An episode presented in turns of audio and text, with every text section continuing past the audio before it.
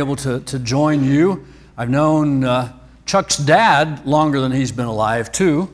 And I've known the family for a long time. Uh, he and his father and I have been good friends, been talking about retirement for two or three years, and, and I did, and then he did. And as we uh, look at our lives together, especially as we get on kind of this side of life, it's really interesting to see how God knits our lives together with others uh, through a lifetime.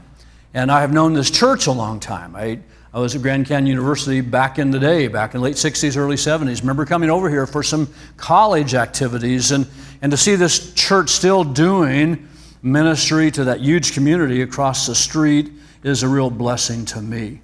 Uh, my wife, Cinda's here. She's also a real blessing to me. My ministry would not have been possible had it not been for her standing by my side and being a co partner in our ministry all of these years.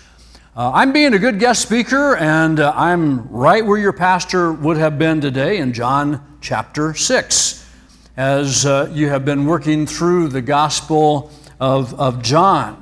And uh, today we're talking about sign, eat up. And as we dive into God's Word. I'm going to read the whole passage, and then we're going to, to talk about it. But Jesus goes on a retreat, and then a lot of people show up. Like almost 20,000 people show up. That's not much of a retreat. But Jesus was going to experience a different kind of opposition at the end of a miracle that he performs. And, and he's going to give people more than a bite to eat. Now, if you want just one bite to eat, where do you go today? Just one bite. Now, it's not over here because I had to have more than one bite. However, you can go to Costco and get a bite. As a matter of fact, if you go on the right day, you can pretty much have a meal. If I take my grandsons, you know, they want to go to every station there is and try what they have to offer. And so that's just kind of get our appetite wet for what God wants us to hear. Verse 1, chapter 6. Sometime after this, Jesus crossed to the far shore of the Sea of Galilee, that is the Sea of Tiberias. And a great crowd of people followed him because they saw the miraculous signs he had performed on the sick. Then Jesus went up on a mountainside, sat down with his disciples. The Jewish Passover feast was near. When Jesus looked up and saw a great crowd coming toward him, he said to Philip, Where shall we buy bread for these people to eat? He asked this to test him, for he'd already had in mind what he was going to do. Well, Philip said, Look, eight months' wages would not buy enough bread for each to have a bite. Another one of his disciples, Andrew, Simon Peter's brother, spoke up and said, Well, here's a little boy with five barley loaves and two small fish, and, and how far will they go among so many? Jesus said, Have the people sit down. There's plenty of grass in the place. Men sat down, 5,000. 5,000 men, so there were more. Jesus then took the loaves, gave thanks, and distributed to those who were seated as much as they wanted. He did the same with the fish. When they all had enough, you need to remember that. They had enough. They had enough to eat. He said to his disciples, Gather the pieces that are left over, let nothing be wasted. So they gathered them all up and filled 12 baskets with the pieces of five barley loaves left by those who had eaten. After people saw the miraculous sign that Jesus did, they began to say, Surely this is the prophet who is to come into the world. Let me set kind of a, a scene for this miracle that is, is family related, kind of helps us to understand what a, a common person might experience. Uh, let's go to the shepherd slide on this one. And so there's a family in a little town near where Jesus was going to talk, and Eliana was the mom, and, and uh, she went to the village square one day, and there were these two men, Matthew and Mark, and they were talking about Jesus. They were talking about this prophet. They were talking about the Son of God. They also did some miracles. Remember, Jesus sent them out to do some miracles, and, and so she saw one of her friends who had been blind healed, and that friend could see. Someone else who'd been lame touched the knee, and he could walk. And imagine the response. Imagine how that moved her and And the only thing she was sad because the rest of her family wasn't there. She didn't know that was going to be happening that day. She pondered those things in her heart, really moved her. She started thinking about the claims that they were making about Jesus. About three days later, there were two men who came running through town and they said, Jesus of Nazareth is coming. Jesus of Nazareth is coming. Now, they had no cell phones, they had no social media, they had no way to announce he was coming. That's the way they did it. And so people in those small villages would hear, and then they would all run to where they were told Jesus was going to be. Well, Eliana's husband, Ben Eliezer, was up in the mountains taking care of the sheep. She had two small daughters, but her son Ami was home. And so she packed him a lunch and sent Ami away with these words Run fast, stay up with the crowd.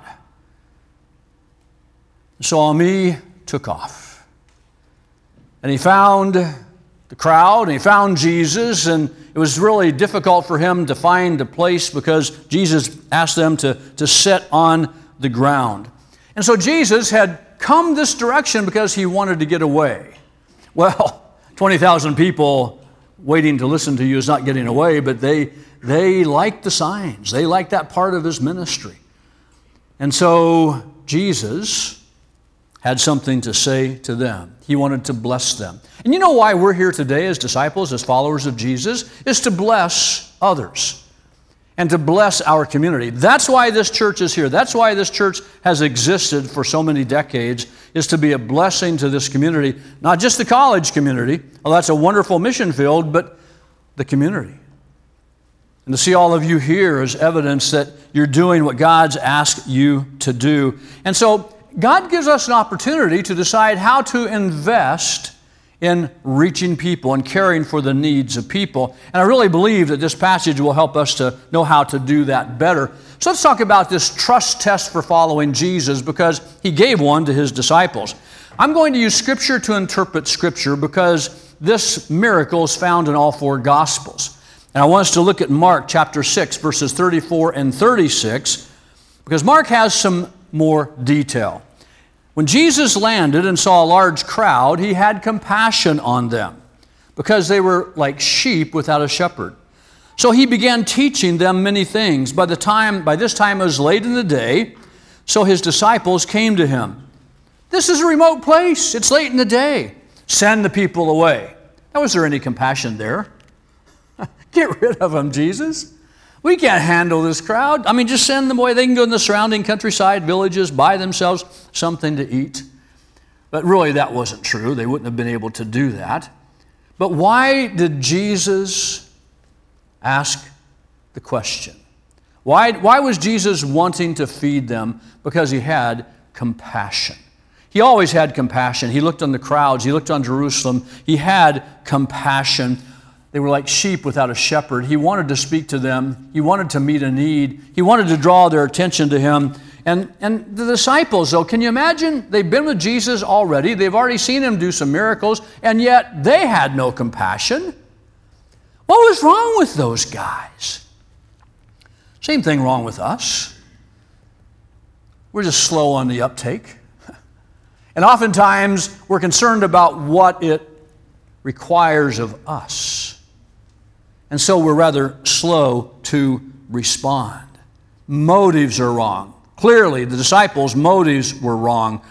You know, one time Jesus was asked, Well, what are your credentials? You know, what makes you think that you're the Messiah?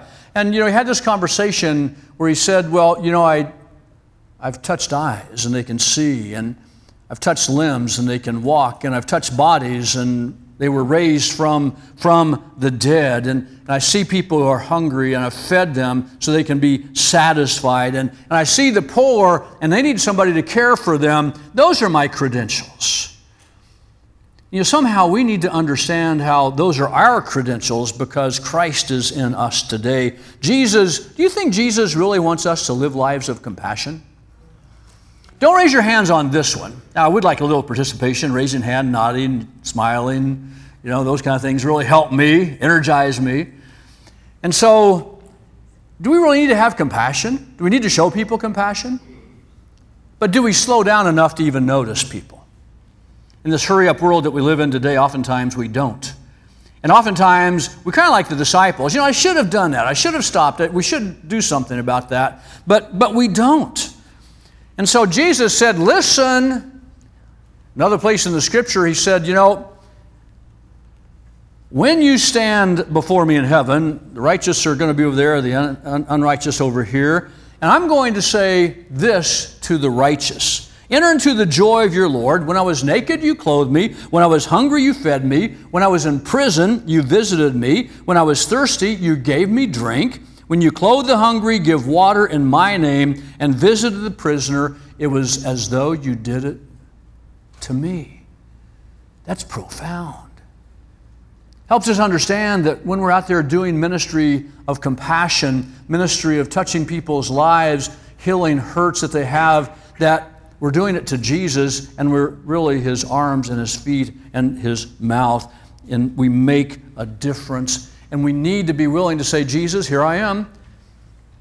What I have is yours, my time is yours, my resources are yours. Help me understand what it means to be compassionate and to respond to people in a compassionate way today. Amy Carmi- Carmichael said something very profound. It's on the screen. She said, you, you can give without loving, but you can't love without giving. Does that make sense? How many of you ever given something just because, oh, everybody, you know, we have this opportunity, so really want everybody to give, want everybody to do something? You know, Chuck used to, that worked really well in churches, but not so much anymore. You know, because some of us are, are hard, our hearts are hard. Some of it is because the pace of life is so fast. And some of it is, frankly, we don't care. Just kind of like the disciples. We just don't care that much. We want our needs met. So, what was the problem? Well, there was a miracle that Jesus was going to do, and every miracle that he did was the answer to a problem. An answer to a problem. They weren't to show off, they were to meet a need. Now, in meeting the need, the crowds were impressed. As a matter of fact, they were too impressed in some ways. But the crowds were impressed with what Jesus did. But he didn't do it to impress the crowds, he did it to, to meet a need. And I really think the miracles are a way of helping to train us, to train us in learning how to solve problems by going to God first, understanding the power that God has is available to us to meet our problems and to help us to direct other people towards problem solving with Jesus at the helm of their life. Now, I don't know about you, but I had to learn that, and sometimes I still have to learn that.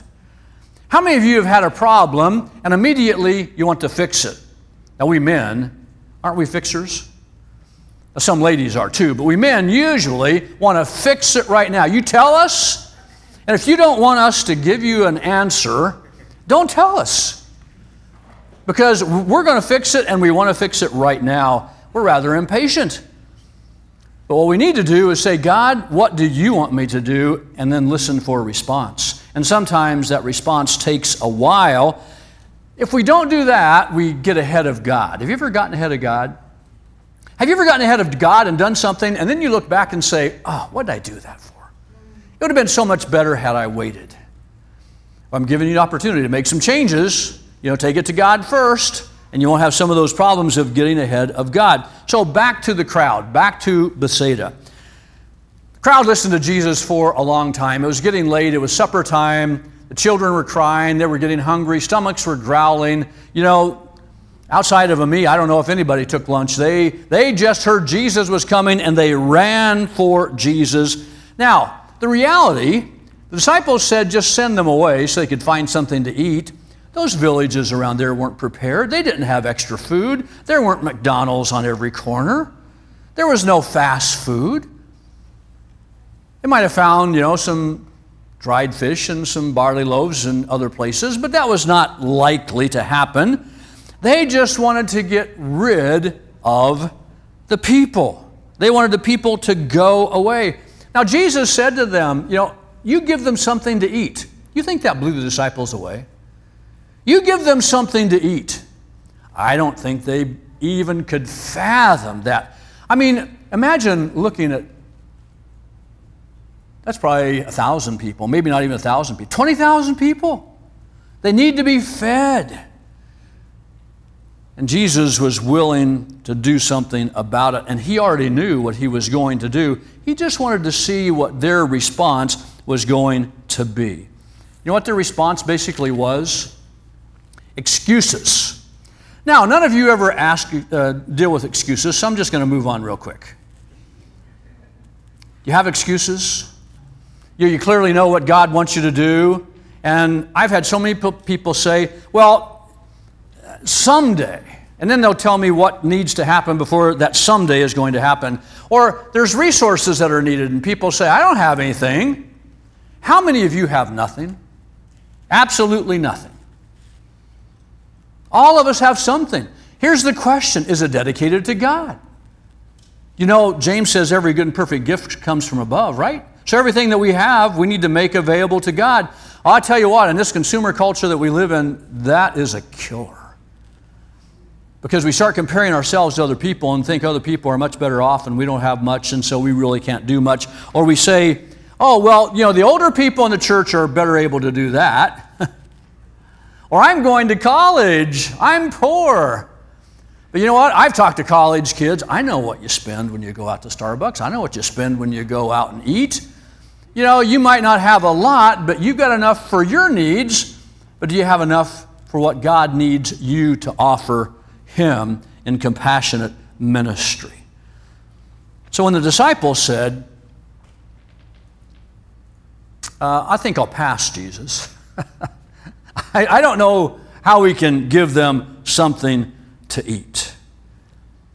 But then Andrew brought this little ami. He was there with five loaves and two fish. Now, he wasn't quite ushered out yet, but those were resources that were there. But you know what? They just didn't think of those as resources because they were so small. And sometimes we really don't think right about what God has given us because we think it's so small and it's so little, and that's not the case. And so we offer excuses. I retired from the church Arrowhead on the last day, last Sunday of January, and on that day we moved into our remodeled worship center. However, we didn't remodel that because we wanted to remodel it. We remodeled it because the roof collapsed four years ago. I mean, it just it came down. We had Bible school on a Thursday night.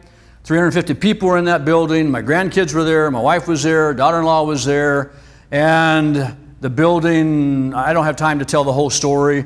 Um, an engineer came on Friday and checked it out and said was shored up.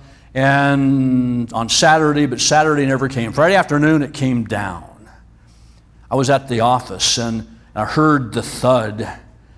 And I went to see what happened, and dust was billowing down the hall. And one of, one of our, our workers, and I was thinking, man, I'm glad it happened today and not yesterday.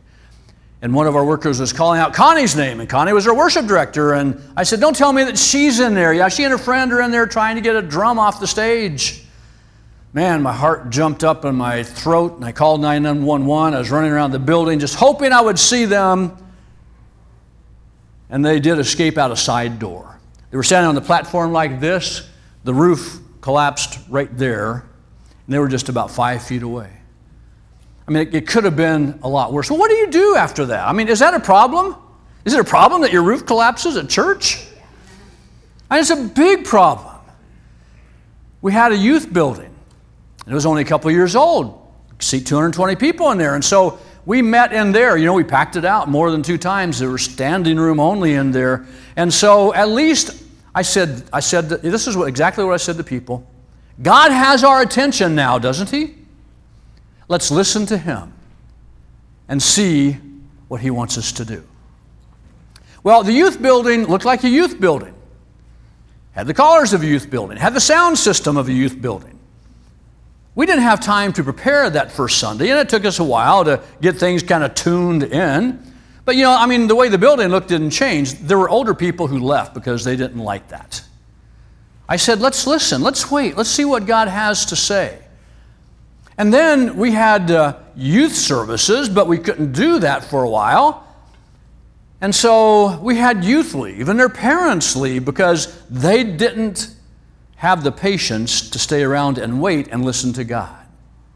And then we found out we weren't going to have a good insurance settlement. We had to fight the insurance company. And so we had the joy of raising money. You're not smiling when I say that. Because, you know, it takes money to do buildings. Nobody hands that to us. And, and uh, you know, we were going to need more than $700,000. Insurance company did give us a little bit, but not much. And so, you know what? People left because they didn't want the challenge of giving. So they weren't willing to listen to God. Now, some of you are saying, man, that's sad. You know, what kind of people do you have over there at the church Arrowhead? People just like you. You know, but when the challenges come and the tests come, what are you really made out of? You know, where is your commitment and are you willing to listen to God? I mean, we had an incredible opportunity to step into God's provision and people said no. How sad. And they really missed out on a lot of blessings. And yet, some of you have problems, and I don't know what they are. I didn't ask Chuck what are some serious problems your people are facing in the church? I mean, all of us have those kind of people. You know, God has something that He's just ready for you to step into if you'll be patient and listen to Him. And I pray that you'll experience the joy having listened to God to see His provision to meet your need. So Jesus was still at work. You know, he was going, going to give the bread away. And Jesus' giveaways are not limited. It's not like Costco. Oh, and by the way, if you want more than one serving of something at Costco, they can't stop you. They might look at you funny, but I read an article about that. You know, Google stuff, and they'll tell you everything you want to know and more. But with Jesus, you know, he was getting ready to do something that was absolutely remarkable. Is, is hunger a problem? I mean, hunger was a problem that afternoon, but is hunger, hunger a problem in our culture? Is hunger a problem in the valley? You know, one out of four kids go to bed hungry at night. That's how food challenged they are. There are schools who send lunches home with kids on the weekend. Panera Bread Company opened uh, Panera Cares in three cities and three locations starting in 2013. And here's what they wanted to do they wanted to meet the needs of hungry people by having a restaurant where people could pay or not. And so they were hoping that enough paying customers come in that they could feed other people for free. And I thought, wow, the church ought to be doing that. As a matter of fact, the church does do that in different locations and different contexts, just like this church supports Rio Vista. And, and uh, you know, our church has done that for a long time to feed folks in, in the inner city. But they wanted to be able to have people come in and without judgment offer a meal. Now, in doing research for, for today, I, I discovered that those Panera Care restaurant locations closed down. You know why? Because their resources are limited. I don't know the exact story, I don't know why all that happened, but I really like the idea. But we see Jesus and what he did that afternoon. Let's go back to the crowd. Philip said, uh, let's see, let me do the math 200 days' wages equals one bite. Not even one bite. So that's calculation. And how many times have you calculated what you think you can afford to give or do for God? That's kind of like a business proposition, not a spiritual problem. But you know what the problem was with the formula that, that, that Philip was using? He left Jesus out of it. You know, those disciples were a bunch of yahoos, weren't they? I mean, imagine they were, had been traveling with Jesus, they'd seen Jesus do miracles, they had seen him calm the, the sea, they'd seen all of that, and they were still dense, dull. I really think they were focused on themselves, a great deal focused on themselves. But Jesus was testing Philip. Why did he test Philip? Because that's how we grow. We all need those kinds of tests. And God sends them alone, and you don't get to choose the test. They just come. And then we have the opportunity to deal with them and trust with them and trust God with them. And so here's the crowd. Andrew brings out little Ami. Said, I found this boy. He's got three barley loaves. This is a Mexican barley loaf, okay? Couldn't find a barley loaf this morning. So three barley loaves and two little fish. And he says, okay, that, that will do. And so, you know, the, the miracle begins. He takes this Ami's lunch and it begins to, to multiply and it grows and it grows and it grows. And Jesus wants to bless his disciples, so he lets them be involved in the distribution process. And we need to understand we can't leave Jesus out. And if we include Jesus, some miraculous things can happen in our lives. See where, where it says on the screen, miracles begin when you're willing to trust God and offer Him everything?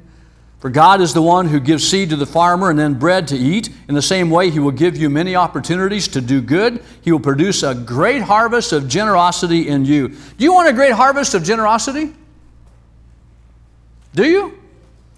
I mean, it's a joy to give. It's really a joy to give. And if you're not at the joy level, then you've got a ways to go.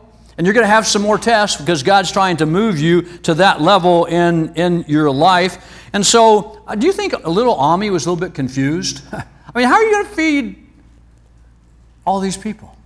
Bring me the lunch. You know what I like about Ami? He gave his lunch away. 10 years old.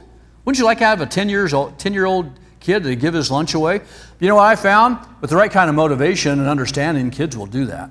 When Cin and I were in Montana taking care of, of our two grandsons, uh, Blake 8 and Cole 5, Hurricane Harvey had hit Houston, and they had an interview one night, and, and I didn't watch a lot of, of, of, the news story, but that night we were together, and, and I, I said, Boys, listen to this. And there's a little girl who said, We don't have any food, we don't have a bed, we don't have any place to stay, we don't have any clothes, we've lost everything. And so I said to them, I wonder if we could help her. I wonder if we could help hungry kids in, in Houston. Why don't you go find your change? You know what? They didn't hesitate. They didn't ask, why should we do that? They knew that what that little girl said. So they started getting their change together, and then and then abuela, I'm abuelo and abuela, you know, we we uh, added a little bit to that, but but not to overwhelm what they gave. And so they brought all their change out and we began to count it, and we had little piles out on the couch, and that's a good math thing to help the kids with. But you know, we counted it, and a little short of, of $44. And so Cole, the youngest, said, Let's mail this to them tomorrow. You know, like you want us to take the, the dimes and the quarters and nickels and put it in the mail. So I was able to teach them how I can go online right now and through the North American Mission Board give that money to them. And so we did that. Oh, one, one part of the story I left out. Blake, when he heard me announce the amount and it was a little bit short of $44, he just kind of did the math in his head and he said, Oh, let me go get the rest of it. So he didn't bring all of his stash out. Oh, oh and by the way, they got their dad's stash because he wasn't there. and he didn't have very much. I think they kind of dip into that on a regular basis. But, but tell you what, what a teachable moment. Those kids, you know, I mean, like Ami, and I'm, yeah, I'm bragging on my grandkids, and they're regular kids. You know, they're not like that all the time. But aren't you glad that kind of thing can happen? Sacrifice is giving God your best. That's what Ami did that day. I mean, that's all that he had. And so, sacrifices, loving somebody, seeing someone in need, having compassion, and giving your best, not holding back. We're good at holding back. We need to get better at letting loose. Because what I say, every good and perfect gift comes from, from God above. Now, let me ask you a question Did Jesus need Ami's lunch? No. Did he need the disciples? No. He could have done it without the lunch. He could have done it without the disciples, but he was trying to teach them just like he was trying to teach us. I mean, Jesus could have parachuted food out of heaven, right? It happened before, manna. But he didn't do that. He used this little boy's lunch to feed probably close to 20,000 people. I wish there were cell phones and people videoed that. Don't you know it'd go viral? I don't know how, how that happens, how the division happens, how the baskets got full, but I know it happened. I know that there was enough left over because Jesus wanted to prove that he was, a, he was you know, able to do more than enough. But one of the things that Jesus did that day is he prayed, we need to see that miracles are powered by prayer. In Philemon 1 6, he says, I pray that you may be active and sharing your faith so that you will have a full understanding of every good thing we have in Christ. We talked about opportunities to do good, and now understanding every good thing. Do you have a lot of good things from Christ? Do you? What do you have that's good from Christ? Everything that you have belongs to Him. And so when we pray, we need to have a good understanding of that so we're willing to hold our time and our energy and our resources with open hands and take care of them. But oftentimes, you and I react in panic. Something really bad happens. I dealt with a family who had a suicide, a fiance, 36 years old, killed himself. Don't know why. No, no clues, just, just did it. You know, they were getting ready to, to make some life decisions about putting these families together, and then he's gone. And I tell you what, that's, that's hard to deal with. But you know what? You, if you don't pray through that, you're, you're not going to make it very far. You're not going to do well. You're not going to thrive. And yeah, it's a process. Grief is a process, but you don't hit the panic button, you hit the prayer button. How many of you know where the panic button is? You can see on reactions, can't you? When people panic. You can't see so much when they pray. But we really need to pray because that lays the foundation for God's provision in our lives. And miracles open people's eyes to God. In John 6 14, the people realized that God was at work among them in what Jesus had just done they said, Ah, this is the prophet for sure, God's prophet right here in Galilee. Tell you what, that miracle, I, I, don't understand it, I believe it. I don't quite get how God did the multiplication. I understand He's fully capable of doing that, but in my human mind, I really like to see it with my own eyes. Are you like that? And we like to see how things are done. Jesus just likes to do them so that people can see who he is. So he said,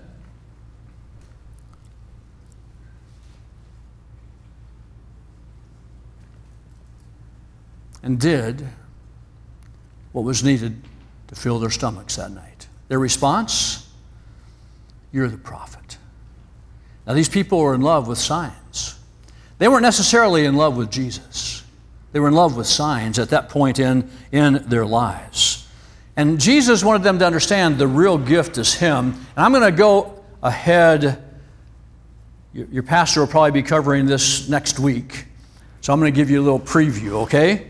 In John 6 25, when they found him on the other side of the lake, because Jesus got away from that crowd too, they kept pressing him and he got away from them.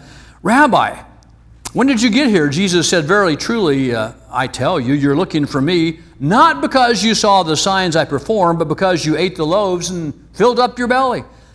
Do not work for food that spoils, but for food that endures to eternal life, which the Son of Man will give you, for on him God the Father has placed his seal of approval. Then they said, What must we do to do the works God requires? Jesus said, The work of God is this believe in the one whom he has sent.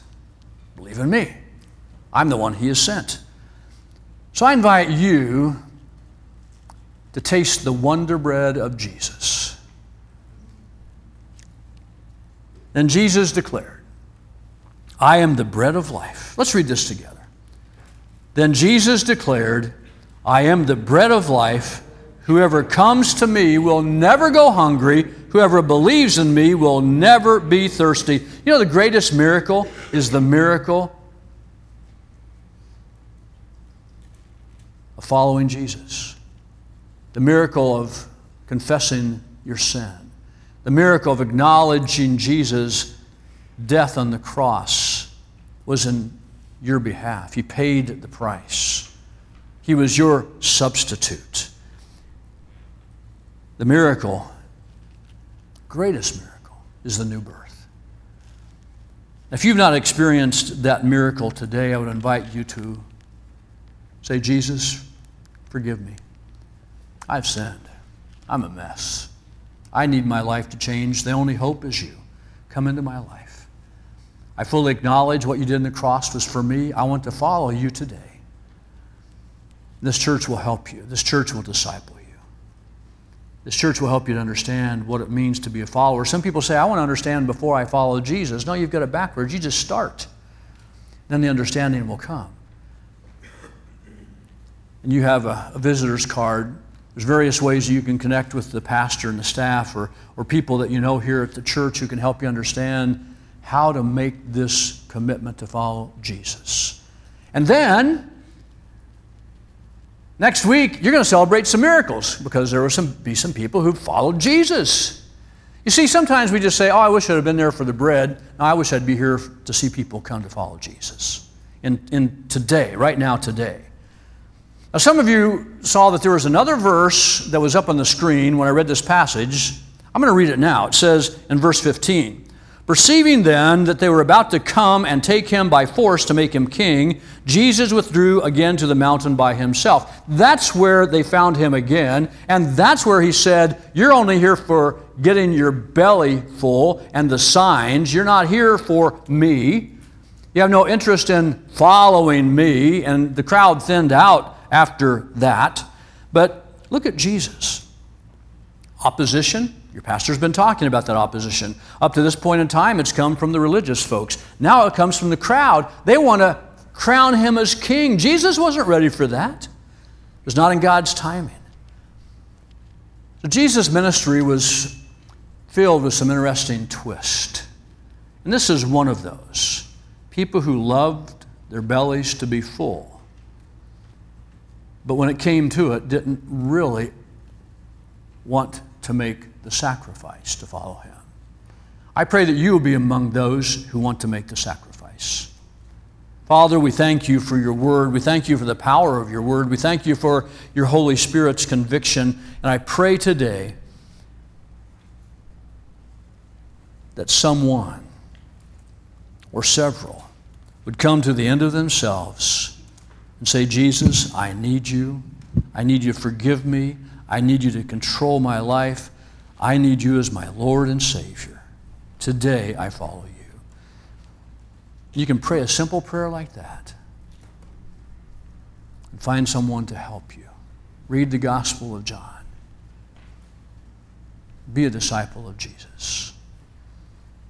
Thank you so much for allowing me to come and be a part of this family of faith. I'm encouraged by what I've seen. I'm encouraged by your pastor and your staff and their commitment and their faithfulness to do what God's called them to do here.